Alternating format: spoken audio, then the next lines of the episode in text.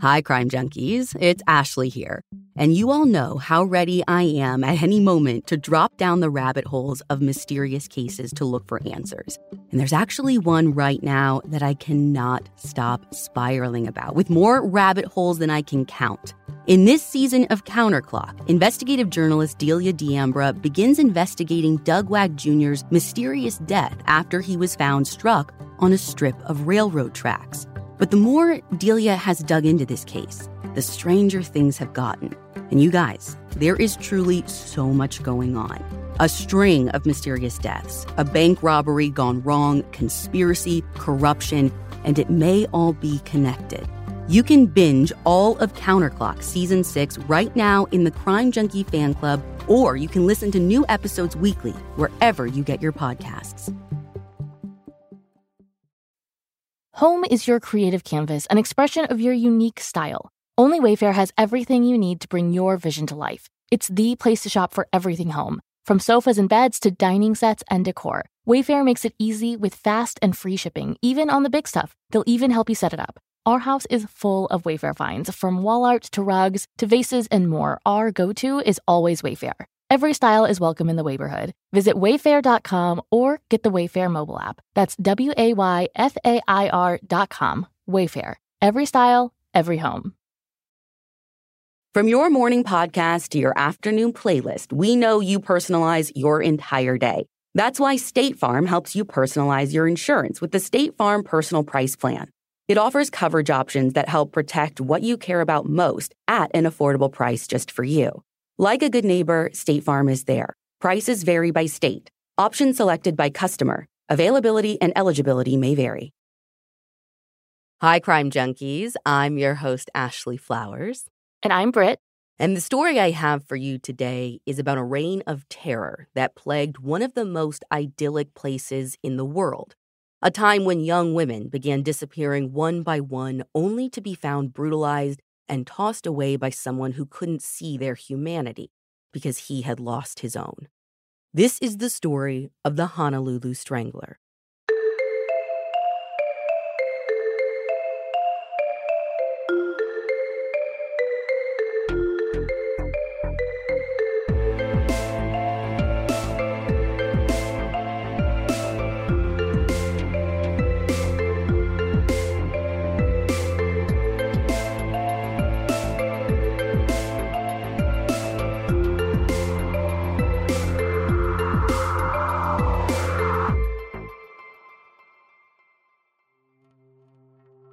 It's a Tuesday evening in January of 1986 when the Honolulu Police Department receives a report from local parents who say that their daughter is missing. Her name is Regina Sakamoto. She's 17, and her frantic parents explain that the last time they saw her was around 8 that morning when she left for school. But she hadn't come home, and now they're convinced something is wrong. Now, as far as I can tell, it seems like police do take the report, although I'm not sure how much they're able to actually do that night. Okay, but at least they take it instead of telling her parents to wait. Yeah, but any plan they may have had to hit the ground running the next morning gets derailed, or at least redirected, because they get another call. This time it's from a local fisherman who has found a body of a young woman floating in nearby Ke'ehi Lagoon. As soon as they arrive at the lagoon, it is clear that whoever she is, she didn't end up in the water by accident. She's naked from the waist down, with clear ligature marks around her neck. Her hands are bound behind her back, and there's an electrical cord tied around one of her ankles. And that cord has then been secured to the rocks along the shore. Like her body is basically tethered to the land. That seems super intentional, like her body was supposed to be discovered. I, I think so, right. So they know it's Regina right away? Well, not immediately, because I'm not even sure that they got enough info that night before to know what Regina even looks like. But this girl, I mean, she's young, and it doesn't look like she's been in the water a long time. Plus, what I've gathered from the research, there aren't any other young women who are missing from the area at this time. So things are matching up enough that it's obviously the first thing that they're going to check. So police notify Regina's family of the discovery, and once she's taken off site, her mom is asked to come in and view the body. And as soon as her mom sees her, she is certain that is her daughter. Once the identification is made, an autopsy confirms what investigators suspected from the start that she died from ligature strangulation and she was sexually assaulted. When investigators interview Regina's friends and family, they're able to piece together a pretty clear timeline of the morning that she was last seen. She left her home to head to school around the usual time, but then her boyfriend got a call from her saying that she'd be late because she missed her bus. And the Honolulu Star Bulletin reports that investigators are able to confirm that she did make that call from a payphone near her bus stop. But she never showed up to school at all. And I'm not sure if her friends were freaked out or if her boyfriend thought it was odd that she never showed up, but it doesn't seem like anyone was notified of her absence. So it wasn't until she just didn't come home that night that her parents became concerned. Oh, so they didn't even know that she missed school until after her body had been found? Yeah, so this would have been totally out of the norm for her. Like, this girl didn't skip school. So, I mean, had someone alerted her family early on, You know, like a school is supposed to. like I hope they're supposed to, then yeah, they would have had a head start in knowing that something was up and that they should have been looking for her earlier. But for whatever reason, no one seemed to sound the alarm bells. And even now, no one can come up with a reason why anyone would want to harm this sweet, shy teenager. I mean, as they start looking into her life, there didn't seem to be anyone with reason to want her dead, and certainly no one who would be capable of killing her in such a horrific way. So, this left investigators with one conclusion the same conclusion that crime scene techs at the scene were coming to as well. This was probably done by a stranger, and it might not even have been the first time. Because you see, as they're processing the scene, investigators started feeling a little bit of deja vu. Because this isn't the first young female who's been murdered on the island of Oahu recently. This isn't even the first young female who's been found in Keehi Lagoon recently. About seven months ago, Honolulu PD had received a call similar to the one they got that morning. This one from a guy on his way to work because he had stumbled on a woman's body at the water's edge. Like Regina, this woman had been strangled with a ligature. Her hands were bound behind her back, and within a day, they were able to ID that woman as 25 year old Vicky Purdy. And was Vicky tethered to a rock too? She wasn't, but she also wasn't completely submerged in the water either. Like the caller said, she was more like on the shoreline of the lagoon. According to reporting in the Honolulu Advertiser, it looked like her body had been basically like pushed down the embankment and just kind of left there. So I think the point is like she was still visible the same Mhm. way that Regina was. Now, even though there are all these similarities, there were some little differences. Like Vicky was older, she was married to an army pilot, and she wasn't walking to a bus stop when she went missing. But she did just vanish almost as quickly as Regina did. According to her husband Gary, she had been out with friends the night of May 29th, like she had so many times before. And she was even supposed to be home early that night, but she didn't show up at all. So at first, her husband tried paging her over and over and over again all night long, and he was getting no response. So by the next morning, he reported her missing and hit the streets looking for her. Now, unfortunately, it wasn't Vicky that he found that morning. Instead, he found her car in a hotel parking lot, and it seemed to have been abandoned there with a mysterious new dent on it. Was Vicky staying at the hotel or had she stayed there? No, so obviously there's no sign of her there where the car is found. And they even checked like with the motel, and there was no record of her staying there or even spending time there. So I think she maybe like dropped her car there, like used the parking lot because police Mhm. were able to track down a cab driver who said that he had dropped her off at her car in that parking lot at around midnight. Now, about the same time Gary was finding her dented car, police were getting that report of a woman's body in Keehi Lagoon. And it was Vicky. So at this point, we know that Vicky was strangled like Regina. They were both found around this lagoon and their hands were bound. hmm That's a lot of similarities, but was Vicky sexually assaulted too? Yeah, the ME suspects that she was as well. But even when you say like they're they're bound up, it's even more specific than that because one of the details they end up uncovering which I think becomes critical in solidifying a connection, is that investigators learn that the way their hands were bound and what they were bound with is exactly the same. Which I'm guessing was unique enough to know. Right. So they're actually both bound with paracord, which is pretty much what it sounds like this super durable kind of cord that's used in parachutes. Mm-hmm. And that's actually notable as well because the Honolulu airport is really close nearby. But the problem is like what to make of that, if anything, investigators aren't sure. It's just something that they have that hopefully will make more sense later. And as far as like exactly how they were tied up or bound, I'm not going to get too far into that because I think it's going to get confusing. But according to an episode of the show Breaking Homicide on Discovery Plus, it's a very distinct method. So I think that that's the part that you need to know. And it's worth noting that at the time of Vicky's murder, and even after they find Regina, mention of the paracord was never made public. And I think they're doing what we see all the time, like holding back details so that way they can, like, you know, if someone confesses, they've got this little bit of information, or they can slowly release information, like, as they go.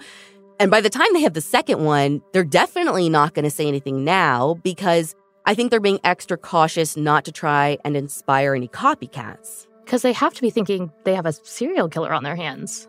Well, here's the thing like, not exactly. Apparently, there are actually disagreements about this within the Honolulu PD at the time. So, as of right now, like at the time, the company line is no, the cases are probably not connected because, again, there are a couple little differences and there was nothing connecting the two victims in life. But that's not to say that they're like ignoring the similarities.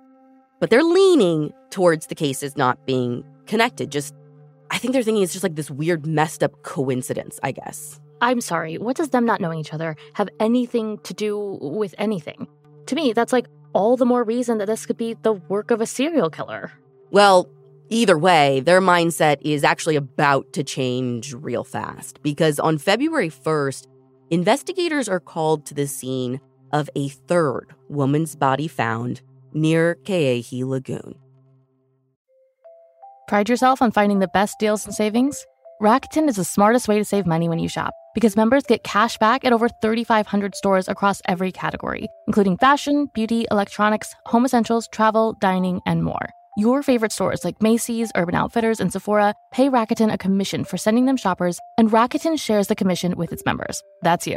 Cashback is deposited directly into your PayPal account, or Rakuten can send you a check. You can even maximize your savings by stacking cashback on top of other deals, like store sales and coupons. Shop for everything from fashion to beauty, home decor to groceries, even kids' school supplies. You're already shopping at your favorite stores, so why not save while you're doing it? It's a no brainer. Membership is free and it's easy to sign up. I love using Rakuten because I truly don't even have to think about it. The app is just there, hanging out and giving me cash back on so many of my normal everyday online purchases. All I have to do is shop.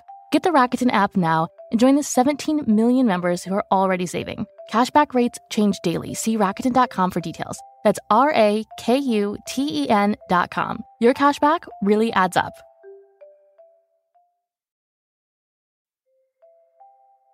It's such a nice perk to have the flexibility to work in all sorts of places. But working on the go seamlessly requires a strong network, which is why you should check out T Mobile. They're America's largest and fastest 5G network.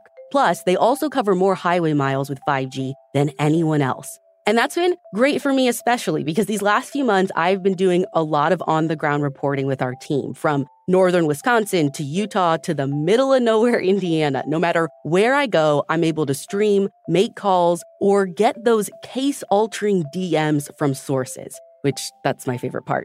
With T Mobile, you'll be covered in more places with the 5G speed you need for your life on the go. Find out more at tmobile.com slash network today. Coverage not available in some areas. Fastest based on median overall combined 5G speeds, according to analysis by Ookla of Speedtest Intelligence Data Q3 2023. See 5G device coverage and access details at tmobile.com.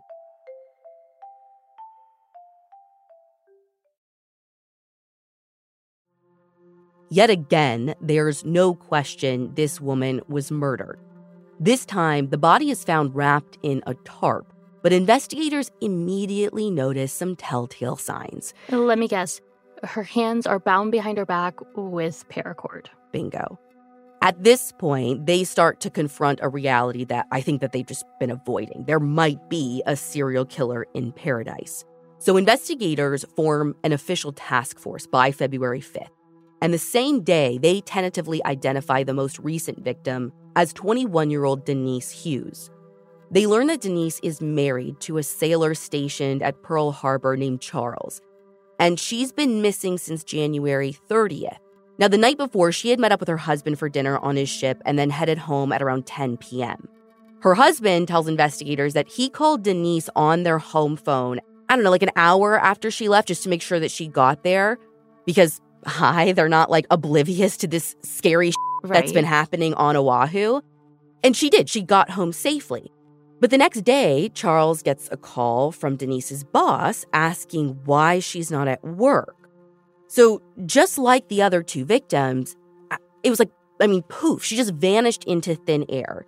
And then she shows up later in the same lagoon, found in a very similar way. And what kind of transportation did she normally take? What do you mean? I, I mean, like to get to work. I, I'm honestly not even sure if it really matters, but like we know Regina went missing waiting for a bus. Vicky had her own car that got that mystery dent. I'm just wondering if uh, maybe there's more of a pattern with Denise. Oh, gotcha, gotcha. Okay, so, um, yeah, even though all three aren't exactly the same, I think you're right. I mean, there's enough of a commonality that makes you wonder if this guy is targeting women waiting alone right. for some sort of ride. Is that what you're saying? Yeah.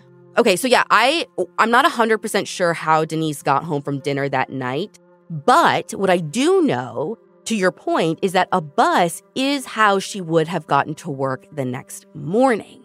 Okay, so we know that Regina and Denise both used a bus, but that doesn't really fit with Vicky. She had a car. Yes, but I mean, the thing is, we know she didn't drive it, right? Like, it's still in the same parking lot she left it in with a dent. Now, as far as I can tell, it's still operable, but maybe someone like used the dent to talk to her or like, like initiate a conversation, something like that. yeah, that. maybe convince her that like, oh, you shouldn't be driving that, or maybe you know if she's if she's parking somewhere and like taking a cab to go to wherever she was going with her friends, maybe you know, did she drink and she didn't want to drive and. I don't know. I like I, I wouldn't get too stuck on the buses. I just think that like it's this idea of like they're kind of in these like areas where they might be alone, they might be needing to be transported from one place to another. I think is like the biggest connection. And actually, taking all of this into consideration, according to reporting in the Honolulu Star Bulletin by Catherine Enomoto, Honolulu Police Major Chester Hughes issues a public warning at this point, advising local women to be super cautious and definitely not to accept rides from strangers. But just two months later, on April 2nd, it happens again. The Honolulu PD gets another report of a woman's body being found. This time, it's 25 year old Louise Medeiros. In Ke'ehi Lagoon? Well, no, so this body actually isn't found in Ke'ehi Lagoon, but she is found near water, just like the others. She's actually found near the Waikele stream, which runs under a freeway overpass. And as far as investigators can tell, it looks like her body was dumped actually from the overpass, like plummeting the 95 feet to the area below. Okay, so not the same location, but still in the water. And if they're connecting her case, then I'm guessing she has the other telltale signs of this killer. You bet. She is partially nude, her hands are bound behind her back, and of course, they're bound with paracord. And even though Louise's body is found kind of away from the others, like Vicky, Regina, and Denise, obviously they're all found in the same lagoon, but I mean, that's a big lagoon. They're still within like a couple of miles of each other. But Louise is found about 12 miles away. And even though Louise is found away, like you're saying, like they're connected by water, I actually think they're connected by more than that. So you've got Vicky, Regina, and Denise. They're all found at the same lagoon within a couple of miles of each other. You got Louise, who's found at this other body of water 12 miles away. But it's not just the idea of the water, because whether it's the dump site or the victims themselves, all of these cases almost seem to revolve right around the Honolulu airport. I mean, Ke'ehi Lagoon is like right there.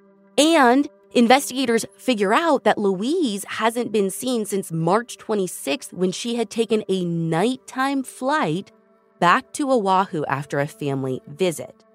And what is so wild is like, again, this wasn't a secret on the island. And like knowing what had been going on in Honolulu, her sisters actually begged her to just stay one more night. Like, come on, take a flight home tomorrow because they didn't want her sitting out waiting for a ride in the dark because by the way, she's three months pregnant, so all the more reason they don't want her like getting in super late, having to catch a ride from the airport to her apartment when she landed. But Louise was super anxious. She wanted to get home to her other kids, so she went ahead and left that night. When you say she was going to catch a ride, are we talking a bus like Regina, or is she hitchhiking, taking a cab, having a Right. friend pick her up? It was a bus. And she even told her sisters that was her plan. So we've got another woman who is waiting for a bus. And I know she was waiting for a bus because investigators are able to track down witnesses who say that they saw her at a bus stop near the airport that night. I get that it's a central, interesting location, but I don't know how significant the airport connection is, if it's even a connection at all. Like, maybe this guy is just going anywhere people need rides. Yeah, I mean, who knows how much is around there? I actually lean kind of like you. I think whoever this guy is, is finding women who are in a vulnerable position and somehow getting them to like get in the car with him f- for whatever reason.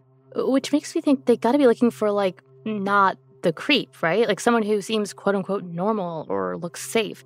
A Yeah. person who's not gonna raise any red flags to a woman alone trying to find transportation.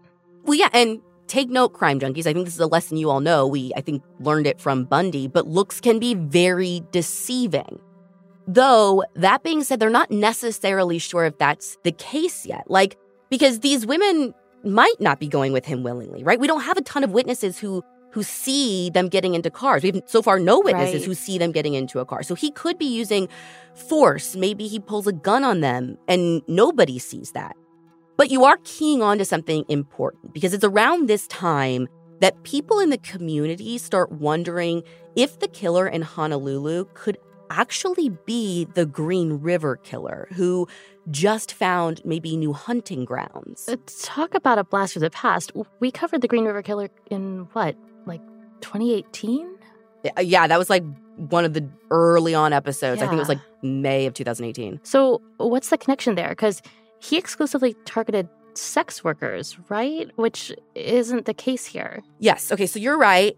And what the connection is isn't super clear. I think it just goes back to the transportation of it all. Like somehow this guy is getting women to go with him. Yes, in Seattle, they were all sex workers. So that's why they were getting in his car. But here, it seems like the killer is finding opportunities when rides are needed. And it feels loose, don't get me wrong, but I'm bringing it up because former FBI profiler Mary Ellen O'Toole explains in an episode of Breaking Homicide that it's also notable that bodies of water are involved in both sets of cases. Oh. Again, that could just be a coincidence. I mean, water destroys evidence, right? You don't have to be an expert in forensics to know that. Well, and who's to say that the Honolulu perp isn't just a copycat of the Green River Killer? Like, again, just going off memory here, but I don't think paracord was used in the Green River Killer case. No, no, it wasn't. But, you know, new place, slightly new MO. Yeah, we know killers evolve. I don't know. I think the most compelling thing in bringing all this up, or maybe why it got brought up at the time, is the timing of it all. Like, I mean, you know, the Green River Killer case is huge national news at the time. Even if you lived on an island, you knew about the Green River Killer. So when those killings basically just stopped in 1984, and then all of a sudden, women in your area start dying in. In 1985? See, you get it. But huge disclaimer here the Honolulu PD aren't saying anything about a connection. So, this is just a theory that you, me, and the public is coming up with. Well, kinda, but it actually it's a little more legit than that. Like the commander of the Green River Task Force in Seattle says that he received multiple calls from members of the Honolulu Task Force, but he's not very open about whether those calls are them trying to figure out if the Green River killer is their guy or if they're just maybe seeking guidance from a task force that's worked a similar case very recently. But either way, the Honolulu task force, what's weird to me is they won't even confirm that these calls happen. Which so seems like, silly. Yeah, if you're like, hey, we've never dealt with this, they are actively dealing with it. We're like comparing notes. Seems like something you could yeah, say. like we're working with guys who have done this before too. Seems like something that's okay to disclose, but whatever. Yeah, and I think the what feels like contradictions, even though that's not necessarily the like right word. I just can't think of the right word, but like maybe the disconnect is that they're just trying to play this down, right? Like, so if it's not, we're just comparing notes. It's like, hey, we don't know. We're willing to try anything, but like, we don't want to get you guys in the public talking. And maybe that was the best thing to do because even though it appears like they explored this just to be sure, it seems like investigators on both task force are on the same page that Seattle's killings and Honolulu's killings aren't connected. So I get what they were doing. Like, why get the public all worked up, you know? Now, Green River Killer connection or not, like clockwork, just a little under a month after Louise's body is found, another woman vanishes. This time, it's 36 year old Linda Pesce. And as you can imagine, everyone is on high alert at this point. So even though they haven't located her or her remains, when they find her Toyota abandoned on Nimitz Highway the night of April 30th, they see nothing but giant red flags. It's a beautiful moment. Your baby is taking their first steps, and then comes the not so beautiful moment blowout, diaper leakage, messy stuff where you really don't want it. Thankfully, this can all be avoided with a parent's must have diaper, Pampers Cruisers 360. Pampers Cruisers 360 have up to 100% leak free fit. The blowout barrier in the back helps prevent leaks no matter how active, on the go, or wild your baby moves. Josie pretty much skipped crawling, and the girl is now full on running. And Pampers Cruisers 360 has saved me from some very massive, messy situations. So as soon as your baby starts standing or walking, get them in Pampers Cruisers 360. Because unlike other diapers, there are no diaper tabs. Instead, they have a stretchy 360 degree waistband that you can pull on so easily. Add Pampers Cruisers 360 and free and gentle wipes to your cart or pick them up at your local grocery store or big box store. For trusted protection, trust Pampers, the number one pediatrician recommended brand.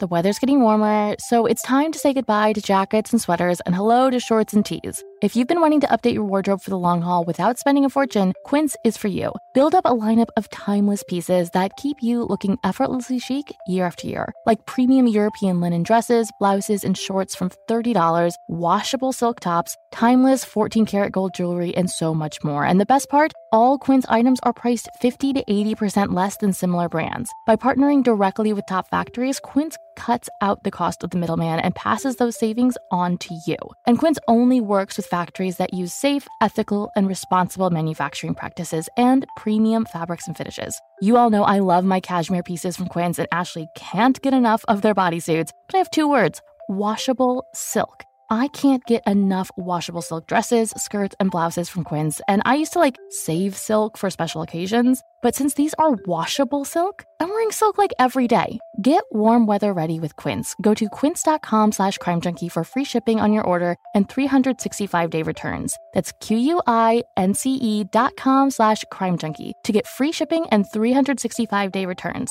Q-U-I-N-C-E dot com slash crime junkie.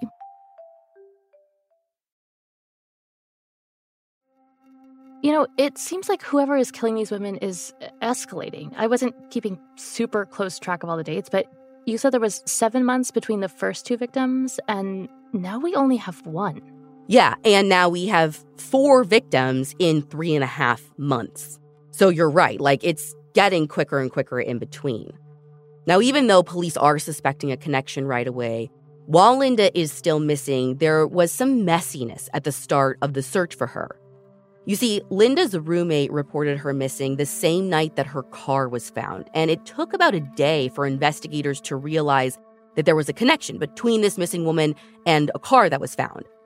So, after initially impounding the car, they have to actually bring it back the next day to the spot where it had been abandoned. And they do this just so they can stop passing drivers And we're talking like hundreds of them, and ask anyone if they had seen the car or the driver or anything the night Linda went missing. That's uh, creative, I guess. Uh, that's actually some pretty decent due diligence. Truly. I mean, I actually really like this tactic. And I think it just shows you how desperate they are to catch this guy and fast. And their efforts pay off. According to reporting by Will Hoover in the Honolulu Advertiser, multiple witnesses confirmed that, yeah, they saw Linda's car on the side of Nimitz Highway that night with its flashers on. So, so, her car breaks down, and now all of a sudden she needs a ride. Yeah, probably. The, the one small issue, I couldn't actually find anything in the research about what was wrong with her car when they actually examined it. Like, was it actually broken down? Was it operable? But I know she had car trouble before. So I'm assuming it's some kind of mechanical issue. But yeah, her car's broken down. Maybe she's looking for a ride, or again, maybe she's just vulnerable. But Brit, are you ready for our second crossover moment today? Obviously. What do you remember about Lisa Au? Oh, um, she went missing from Honolulu in, I want to say the early 80s, right? Mm-hmm. And her car was found abandoned or something. Yeah, so it was 1982, and yes, cars abandoned on like the side of the road or whatever. Okay, so I want to say she left her like boyfriend's house, maybe her boyfriend's sister's place, and then just poof, disappeared on the drive home. And when her roommate called the boyfriend, was like, "Hey, Lisa never made it back." He like took what would have been her drive home and found her car, and then her body was found. Uh, I want to say fully nude and like tossed down an embankment on the side of like this mountain road. True crime junkie. That was a great memory. Good. Isn't it like I I always tell people like I feel like I have the like details of these cases locked in my brain forever. Like they live in me. But the thing from that case, do you remember what the prevailing theory was? Like her case is still unsolved, but where we kind of ended at the end of that episode was oh, that Oh, so didn't they kind of land on the theory that maybe she was pulled over and then abducted either mm-hmm. by a cop or someone impersonating a cop, uh, some some sort of like authority figure that Lisa would have trusted. And Ashley, now I see where you're going with this because weren't they mm-hmm. having issues with people impersonating cops and making traffic stops? Like this was a consistent thing at the time. Uh, yes, they were having a huge issue with that. Because if you remember, in Lisa's case, witnesses even say that they had seen her during what looked like a traffic stop. Mm-hmm. And multiple suspects were considered. An actual cop who'd been convicted on sexual assault charges against a teenager was looked into. There's a couple of guys who were out there, we know, impersonating cops. And then, of course, we know they looked into Lisa's boyfriend. But again, in her case, there were no arrests. So, are you saying investigators think that Lisa might have been one of this guy's earlier victims, or just that this was like a known problem by 82, which means by the time these women are murdered, this whole traffic stop ruse was like in full swing. Yeah, so more of the latter. Because this goes back to what you were getting at earlier. None of the victims appear to have been like snatched off the street against their will. Or at least, again, we don't have anyone saying that that's what happened. So maybe we're dealing with an impersonator. But if we're gonna compare it to Lisa's case, I don't want to say that they're connected because there is one big difference. Lisa's purse with her wallet and all of that stuff were found in her car. Linda's wasn't. So Major Hughes says it's more likely Linda's car had an issue and she had grabbed her keys and her purse and started walking, maybe heading to either a nearby gas station or a bus stop. Again, we have a bus stop. And they think that they're looking for a guy who's just charming enough to convince these women that he's not a threat, he'll get them to their destinations safely. And although they don't know it yet, Linda's case is about to give them not one, not two, but three massive breaks that will all point them in the exact same direction. Now, the first break they get is from their roadblocks on Nimitz Highway. According to the book Honolulu Homicide, multiple witnesses state that they saw what's described as a quote, light colored cargo van that was parked near Linda's car. The van might or might not have had lettering on the rear window, which to me is kind of here nor there right now. So, what investigators do is they eventually put out a sketch, not of a suspect, but of the suspect's van. Though that's not to say that they don't have a general description of the suspect, they just don't put anything out. What they know, though, based on witness reports, actually goes to bolster the profile they receive from the FBI's behavioral science unit. Specifically, they're looking for a white guy, late 30s to early 40s, possibly no criminal record, might be having relationship issues, and is familiar with the area, like he probably lives or works nearby. Now, big break number two comes to them via a psychic. Maybe. Oh, Okay, I'm listening. So on May 2nd, investigators get a tip from this guy named Howard Gay saying that he had discovered bones on Sand Island, which is this mostly uninhabited island near Ke'ehi Lagoon. Why was this guy traipsing around an uninhabited island in the first place? Well, he says he had been told by a psychic that Linda's body was there. So here's where I'd like to point out the fine line between crime junkie and potential suspect. Like, sir, why are you contacting a psychic about a missing woman you have no connection to? Yeah, it is a very, very fine line. But investigators are desperate. They're like, great, we'll take our leads however we can get them. So they send a team out to look, and Howard leads them straight to a pile of bones, which, to everyone's disappointment, turns out to be pig bones. But investigators aren't about to look this gift horse in the mouth. So they take their time and they decide to just look around Sand Island to see if they can find maybe anything else. And good old Howard even hangs around and helps. But they don't find anything useful and just kind of chalk it all up to a loss until they get a call the very next day from someone out on none other than Sand Island. And this call leads them directly to Linda's body, just about somewhere between 75 and maybe 150 yards away from where the pig bones had been. Now, when they find her, she is naked and her arms are bound behind her back with none other than paracord.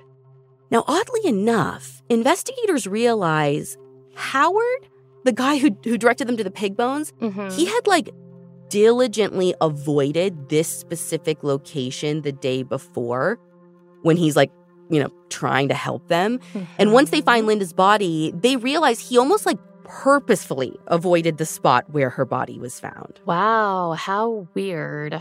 Mm-hmm. Calling it now, something is up with Howard. Listen, you're not wrong. Stay with me here. Because during this time period, investigators are searching basically any location they can that's associated with Linda, including her office. Now, Linda's in sales, and just the past January, she had started targeting the area around the airport. And it's in Linda's office that investigators get their last big break. According to Honolulu Homicide, they find a notepad Linda had used for work. And on this notepad, they find a name and a number. And Brit, what name do you suppose is on the notepad? Shot in the dark, Howard Gay. Howard Gay. So it seems that in the very recent past, Linda had tried to sell Howard a pager, which, you know, he might have needed for like his personal life or work. His work at a company that was located right near the airport called Flying Tiger Cargo Company, who gave him access to a company vehicle more specifically, a white cargo van. That, up until recently, had his company's insignia on the rear window. Shut the front door. Yeah, I'm not gonna lie, this timeline is a little unclear to me, but investigators basically go on to like put Howard under surveillance. And what I do know is that by the time the van sketch is released on May 5th, investigators have already watched Howard scrape the freaking insignia oh off of the back God. of his on the nose exactly what you're looking for white cargo van. I mean, this is the guy, right? Th- this has to be the guy. Investigators sure think so. And there's more that makes him look like an even better suspect. The only acceptable reason to interrupt a podcast? Your dog. Take a minute now to pet your dog while you learn all about Bark, the company dedicated to making dogs happy. Every month, BarkBox designs and delivers a whole new collection of toys and treats just for your best bud. Every toy is tailored to your pup's size and playstyle from squeaky plush toys from BarkBox to ultra tough, durable ones from Super Chewer. Our dog Birdie is a huge toy girly. She is surprisingly gentle for the most part, but is also a pretty intense chewer. So she'll like delicately pick up her new toys from BarkBox, then deliver them to a safe place where she can attempt to destroy them. But these are Super Chewer toys. They're no joke. Every treat is made with yummy, healthy, all natural ingredients like pumpkin and sweet potato, and each box is inspired by a new theme and comes with fun surprises for you and your dog. Birdie literally sniffs out the BarkBox when it arrives and follows it around until we open it up and let her check it out. For a limited time, they'll double your first box of goodies for free. To get your free upgrade, go to barkbox.com slash crimejunkie. This show is sponsored by BetterHelp. If you're anything like me, when you have something weighing on your mind that's taking up time and energy, the best thing you can do is to talk about it. But sometimes that's also one of the hardest things to do, too. We all carry around different stressors, big and small. And when we keep them bottled up, it can start to affect us negatively. Therapy is a safe space to get things off your chest and to figure out how to work through whatever's weighing you down. If you're thinking of starting therapy, give BetterHelp a try. It's entirely online, designed to be convenient, flexible, and suited to your schedule. Just fill out a brief questionnaire to get matched with a licensed therapist and switch therapists at any time for no additional charge. Get it off your chest with BetterHelp. Visit betterhelp.com slash crimejunkie today to get 10% off your first month. That's betterhelp, H-E-L-P dot com slash crimejunkie. The medical examiner had been able to obtain semen samples from some of the victims. And what immediately stood out was how few sperm there were in these samples. Like in some samples, we're talking just a few. And in at least one sample, there was none. So right away, they're thinking that this semen came from a guy who either has reproductive issues or who's had a recent vasectomy. And your dude Howard had had a vasectomy. Now, I'm not sure when this tidbit came to investigators' attention because I actually didn't find it in any of the source material. It was just in that Breaking Homicide episode that aired in 2018. But I know that when the host of that show reached out to his ex wife, she confirms that Howard did have a vasectomy. And also, something weird, she kind of bizarrely says that she doesn't think Howard's the guy, but by the way, we had a strange relationship. So I don't know, maybe take that with a grain of salt. Oh, Okay, what kind of strange? According to what she said, I guess he and his ex wife lived in California with their two sons until like 1980 when he was transferred to Hawaii. And to be clear, like she is his ex wife now, but at the time they're still married. But like Howard moves to Hawaii, but his wife and kids stay behind in California. And this one time, probably thinking he was lonely, she decided to like take the boys to Hawaii to surprise him, which I think would be a great surprise for most husbands and dads who are away from their family. But when they showed up, Howard was pissed. Like, what? He yeah, he made them stay in a hotel and wouldn't even show them the house that he lived in and he's like forced them to go back to California like 2 days later. Cool, cool, cool. And when was that? That I actually don't know. That's a great question. All the source material says is that he was transferred to Hawaii in 1980. So it could have been any time after that. Regardless, that sounds super sketch. I think so too. And according to Honolulu Homicide, both his ex wife and some ex girlfriends describe him to investigators as like a smooth talker who, by the way, likes to have sex with women whose hands are bound behind their back.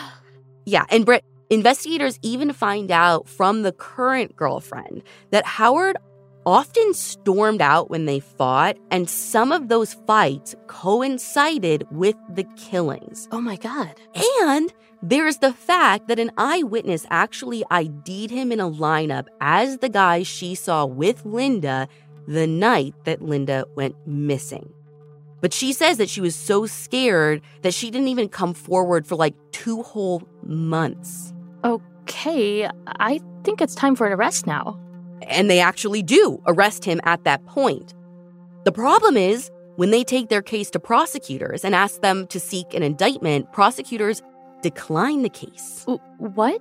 What about that old saying, you can get a grand jury to indict a ham sandwich?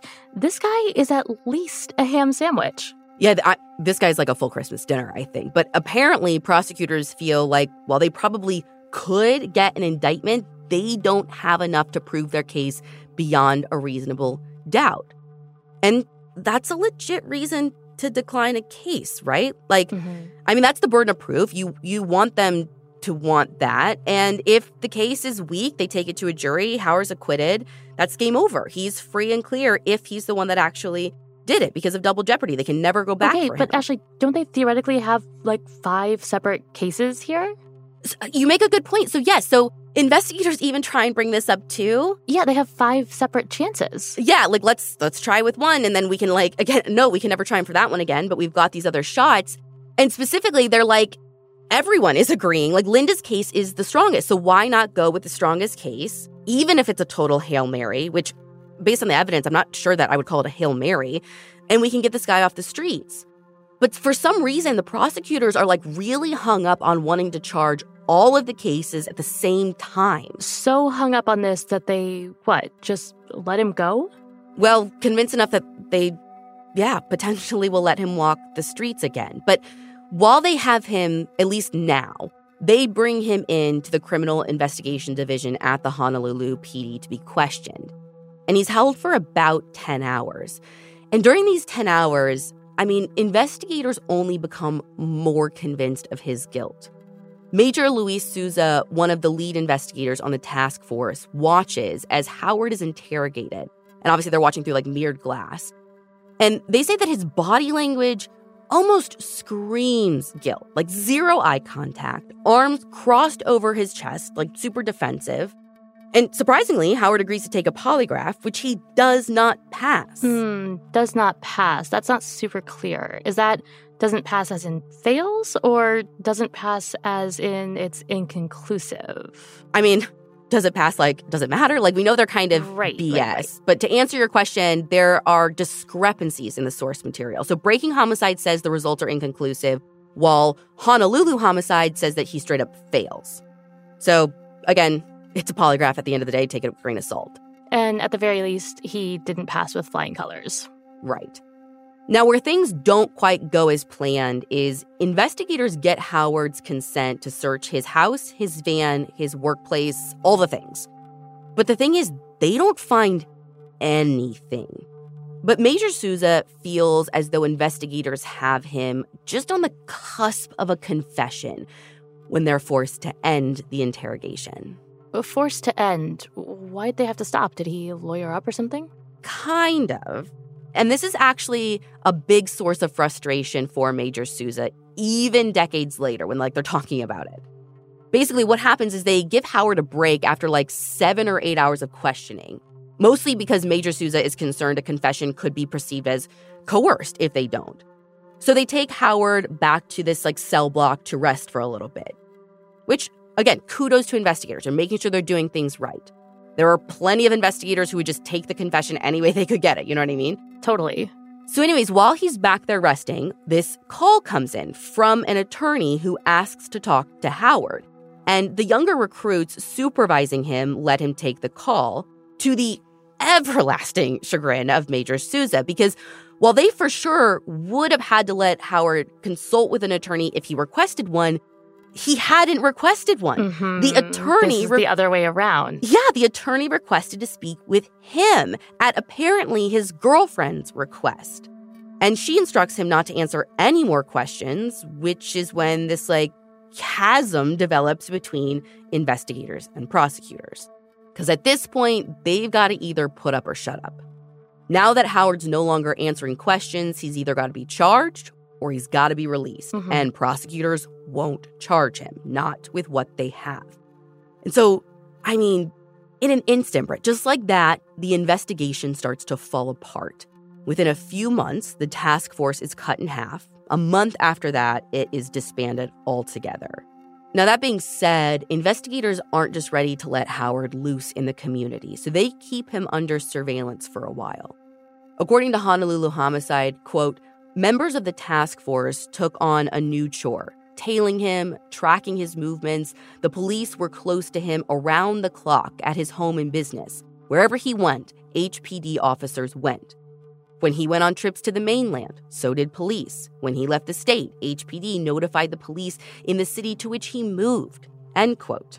So he leaves Hawaii, just pieces out permanently? He does. And as far as anyone can tell, there are no suspected victims in any of the other cities that he moves to. And there were a few other cities he moves to. Like, dude gets around. He makes his way up the East Coast, visits Europe, lands somewhere in the Midwest by 2002. And Major Souza says that they keep an eye on him the whole way through because, to be clear, everyone involved in this case wholeheartedly believes that he was their guy. Like, even the prosecutors who wouldn't bring charges. Mm. There are theories about why he stopped, if he stopped, if he was the killer in the first place. One theory goes like this In June of 1986, so pretty soon after the last murder in Oahu, his son pulled over on the side of the road to help a stranded motorist whose car was stalled. And while he was trying to help this motorist, an oncoming vehicle struck and killed him. That's so eerie. This guy who is thought to be a suspect in cases where women in need of assistance or transportation are taken advantage of and murdered hmm loses his son who's helping someone in need of transportation. Yeah.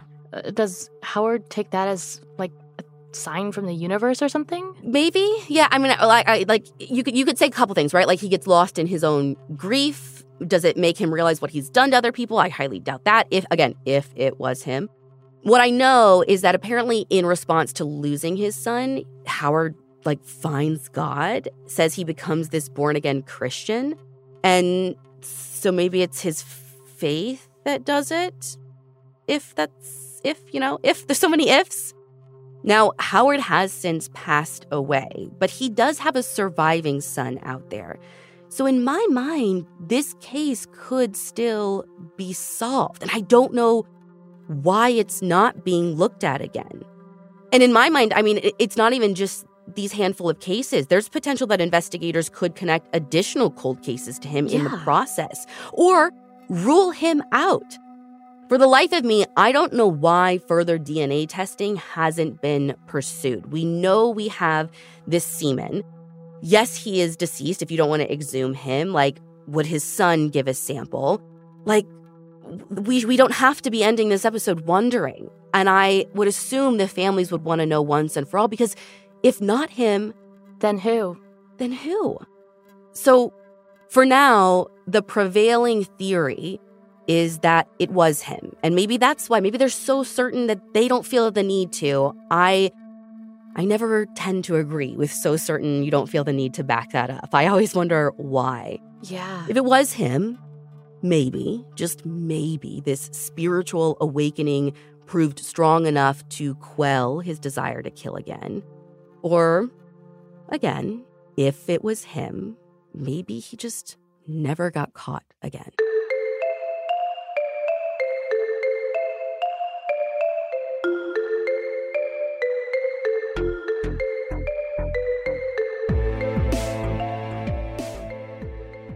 You can find all the source material for this episode on our website, crimejunkiepodcast.com. And you can follow us on Instagram at Crime Junkie Podcast. We'll be back next week with a brand new episode.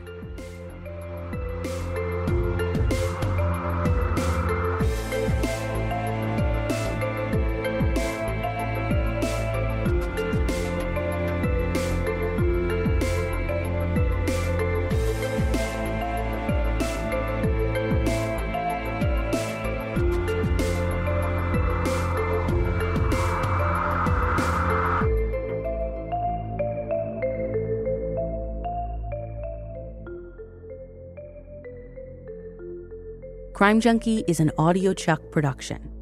So, what do you think, Chuck? Do you approve?